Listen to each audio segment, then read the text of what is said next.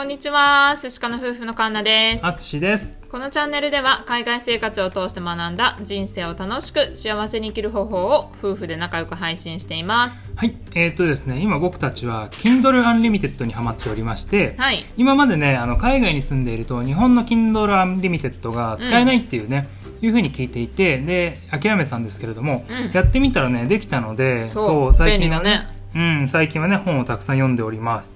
でね、あの、今日一冊読んで、それについて今日話したいと思うんですけれども、えータイトルが、人は話し方が9割。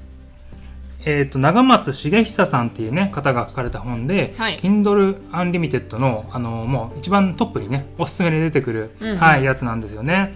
だからね、これすごく、あの、人気で読まれた方もいらっしゃるとは思うんですけれども、ね、結構その、話するのがさ、苦手とかさ、うん。ちょっと緊張しちゃうんだよね、みたいな人結構いると思うんだよね。まあ、まさに自分がそうですね。あ、そう。ね、あの、まあ、そういうことでね、あの、今日読んでみて、あの、学んだことなんかをシェアできればと思っております。で、結論から言うと、どうしたらいいかっていうのをね、もう冒頭に書かれていて、えーっと、答えはですね、苦手な人との会話を避けて、好きな人との会話を増やしてください。ほね、苦手な人とはね、喋んないで、もうね、好きな人とね、たくさんベラベラ喋ってればね、あの、良くなるそうなんですよね。で、えっ、と、まあ、いくつもね、あの、たくさんこう、中身が書いてあって、具体例とかもあって、すごく参考になるのでね、あの、ぜひ読んでいただきたいんですけれども、まあ、その中でも僕たちがね、あの、響いた話が3つあったので、それはね、今日ご紹介できればと思います。う。はい。1個目が、えっ、とね、自己肯定感が低いから、えー苦手に感じるというふうにね、あのー書かれていて、自己肯定感を上げるために、まあ、好きな人との会話を増やしましょうというふうにね、言われてるんですけれども、これなんでかっていうのも理由があって、なんかね、その、生まれた時から苦手っていうよりは、何か経験があって、うんあの、嫌な経験があって、話すことが苦手意識を持ってしまう。そういうね、ことが多いらしいのね。うん。例えばなんだけどいや何言ってるか分かんないんだけどとかさ、うんねあのいや声小さくてよく聞こえないとかいやオチはとかさ関西人によくありそうな。ねなんかそういう感じでさ言われたりとかねなんかそういう経験とかがあると、うんあこういう風に喋っちゃいけないんだとかさう、ん。ねなんかそういうことってあると思うんだよね。まあね。確かに私も小さい頃結構家族がどっちかっていうと否定的な喋り方をする家族で、うん。まあ喧嘩とかもよくしてたので、うん。なんかまあそういう意味ではちょっと私自己肯定感低いなっていうふうに自分では思ってたし、うん。まあ実際すごい話が苦手うん。なので、まあうん。なんかちょっとしっくりきたなって思います。うん、そうだね、うん。結構ねその自己肯定感の反対って自己否定感っていうらしいんだけど、うん。否定感が強い人に囲まれると自分もやっぱりねその影響を受けて否定感が強く出るんだって、うん。そうすると何かこうものを言われた時に否定的な意見を返したりとか、うん。っていう風なのがねしやすいって言うんだけどまあねあのそういうところで、まあ、好きな方と話を増やしていくと、はい。ね、お互い話も盛り上がるし、うんうん。ね、会話も楽しい方向に行くので、自己肯定感が上がっていくと、なるほどね、はい、いうことなんですよね。面白いよね。う。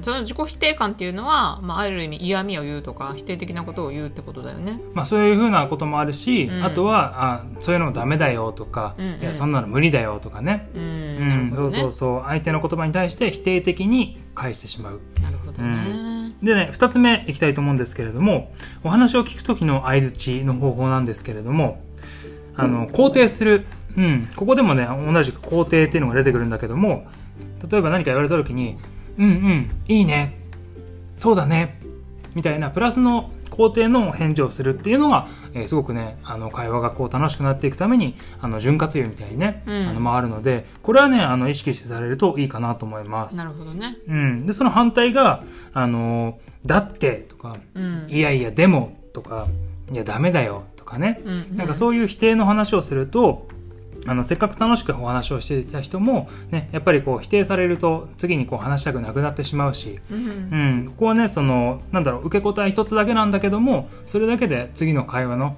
あの温度っていうのもだいぶね変わってくるのでそれはね気をつけたらいいかなと思いますこれねまさにあの夫婦でチェックインっていうねあのスタンド FM であのご夫婦でされてる、えーチャンネルのね方が、えー、とまさに紹介されてまして。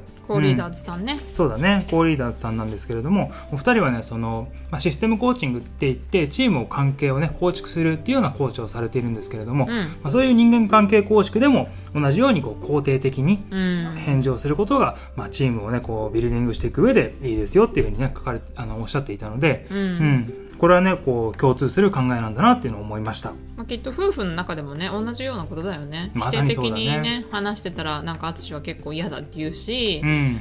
まあ肯定的に話してたらお互いねハッピーに会話できるし、うん、そうだうね。ん。そうそうそう。自分があのその相手の言ったことと違う意見を持っていた時にあそうだねそれいいね。でこういうのはどうっていうような感じで自分の意見を伝えると相手もすんなり聞いてもらえたりするんだけどいやいやこれだってこうでしょみたいな感じでね言ってしまいがちなんだけど、うん。うん、そうそうそこをねうんうんそうだねいいねっていう風に返せるといいかなっていう風に思います。うんうんそうだねいいね。聞きましたか今の？そうですこういうことです。はい。でね、えーと最後のことなんですけれども相手の話を聞いて相手の話を引き出すと。うん。これはねあの、まあ、よく言うよね。その聞くのが9割で自分は1割お話をするとかさ、なるほどね。そうそうそう。聞き上手な方が、うん。まあ、話し上手と。そう。ね。自分のことをこう楽しく喋れると相手は自分を受け入れてもらったっていうふうに感じるのでそうだね。そうそうそう。よりね相手が自分のことをこう今日あの好意を持ってくれやすいと。うん。うん、ね、これね、まあ、あの、お話の中で書かれていたのが、自分が一番興味をあるっていうのは、結局自分のことなんだよね。うん確かにうん、そう。なので、お話し相手が一番興味を持たれているのは、相手自身のことなので、相手のことをこう引き出してあげて、うんね、お話しされたいこと、興味があることを喋ると、やっぱり楽しくなるので、うん、いかに相手のお話を聞いてあげるかっていうのが、まあ、楽しく会話を続けるコツとはいいうことなんだよね。はい。ということでね、まあ、自己肯定感を上げるために、えー好きな方とお話をするというのと、まあ、肯定的な、えーお返事をして、えー会話を楽しい方向に持っていく。あとは、えー相手のお話を聞いたり、相手の話を、こうね、どんどん引き出していくことで、えーどんどんと会話をいい方向に持っていこうとはいいう3つがね、すごく響いたんだよね。なるほどねじゃあこれからたくさん練習してうん。はい話し方を上手にはい。やっていきましょうそうだね。はいいいね。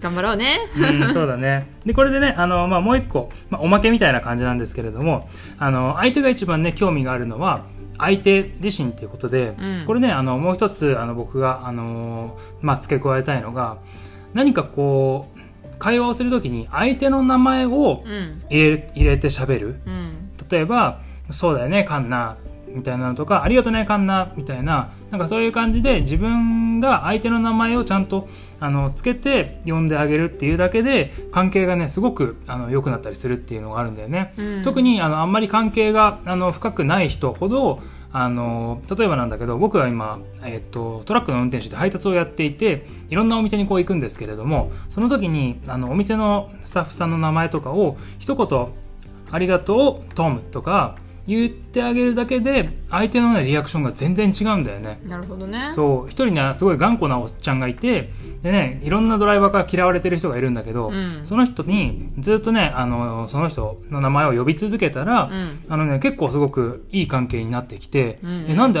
お前あいつと仲いいのみたいな、うん。そういう感じにもなるので、まあ、名前をこうつけて呼んであげるっていうのは、一つね、あのコミュニケーションのル、なんでしょう、まあ一つチップとしていいのかなというふうに思ってそうだいます。ねまあ親近感湧くからねはい。はいぜひ名前を覚えていきましょ行きましょう。はい。じゃあ、コメント返しいきたいと思います。えー昨日のですね、えーっと、体外受精2回目始まりましたと。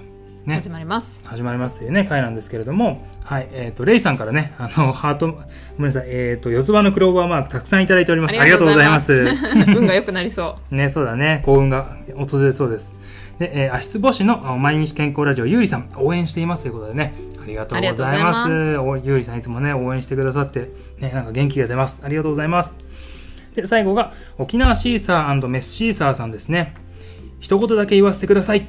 一緒に喜びを分かち合える日を楽しみにしています。応援しています。バイ、オスメッシーサー。うありがとうございますありがとうございます。ね、お二人もね、その不妊治療を経て、第一子をこう授かってっていうね、あのご苦労をこうされているいらっしゃいますので、ね、あのすごく気持ちをね、分かった上でコメントくださってね、本当にありがたいよね。嬉しいですね、背中を押していただいてありがとうございます。ね。えーということで、えー僕たちですね、あのー夫婦のお悩み相談、はい。えーまだまだ募集しておりますので、よろしければぜひ送ってみてください。はい。最後まで聞いてくださってありがとうございました。明日は晴れかな寿司かなバイバイイ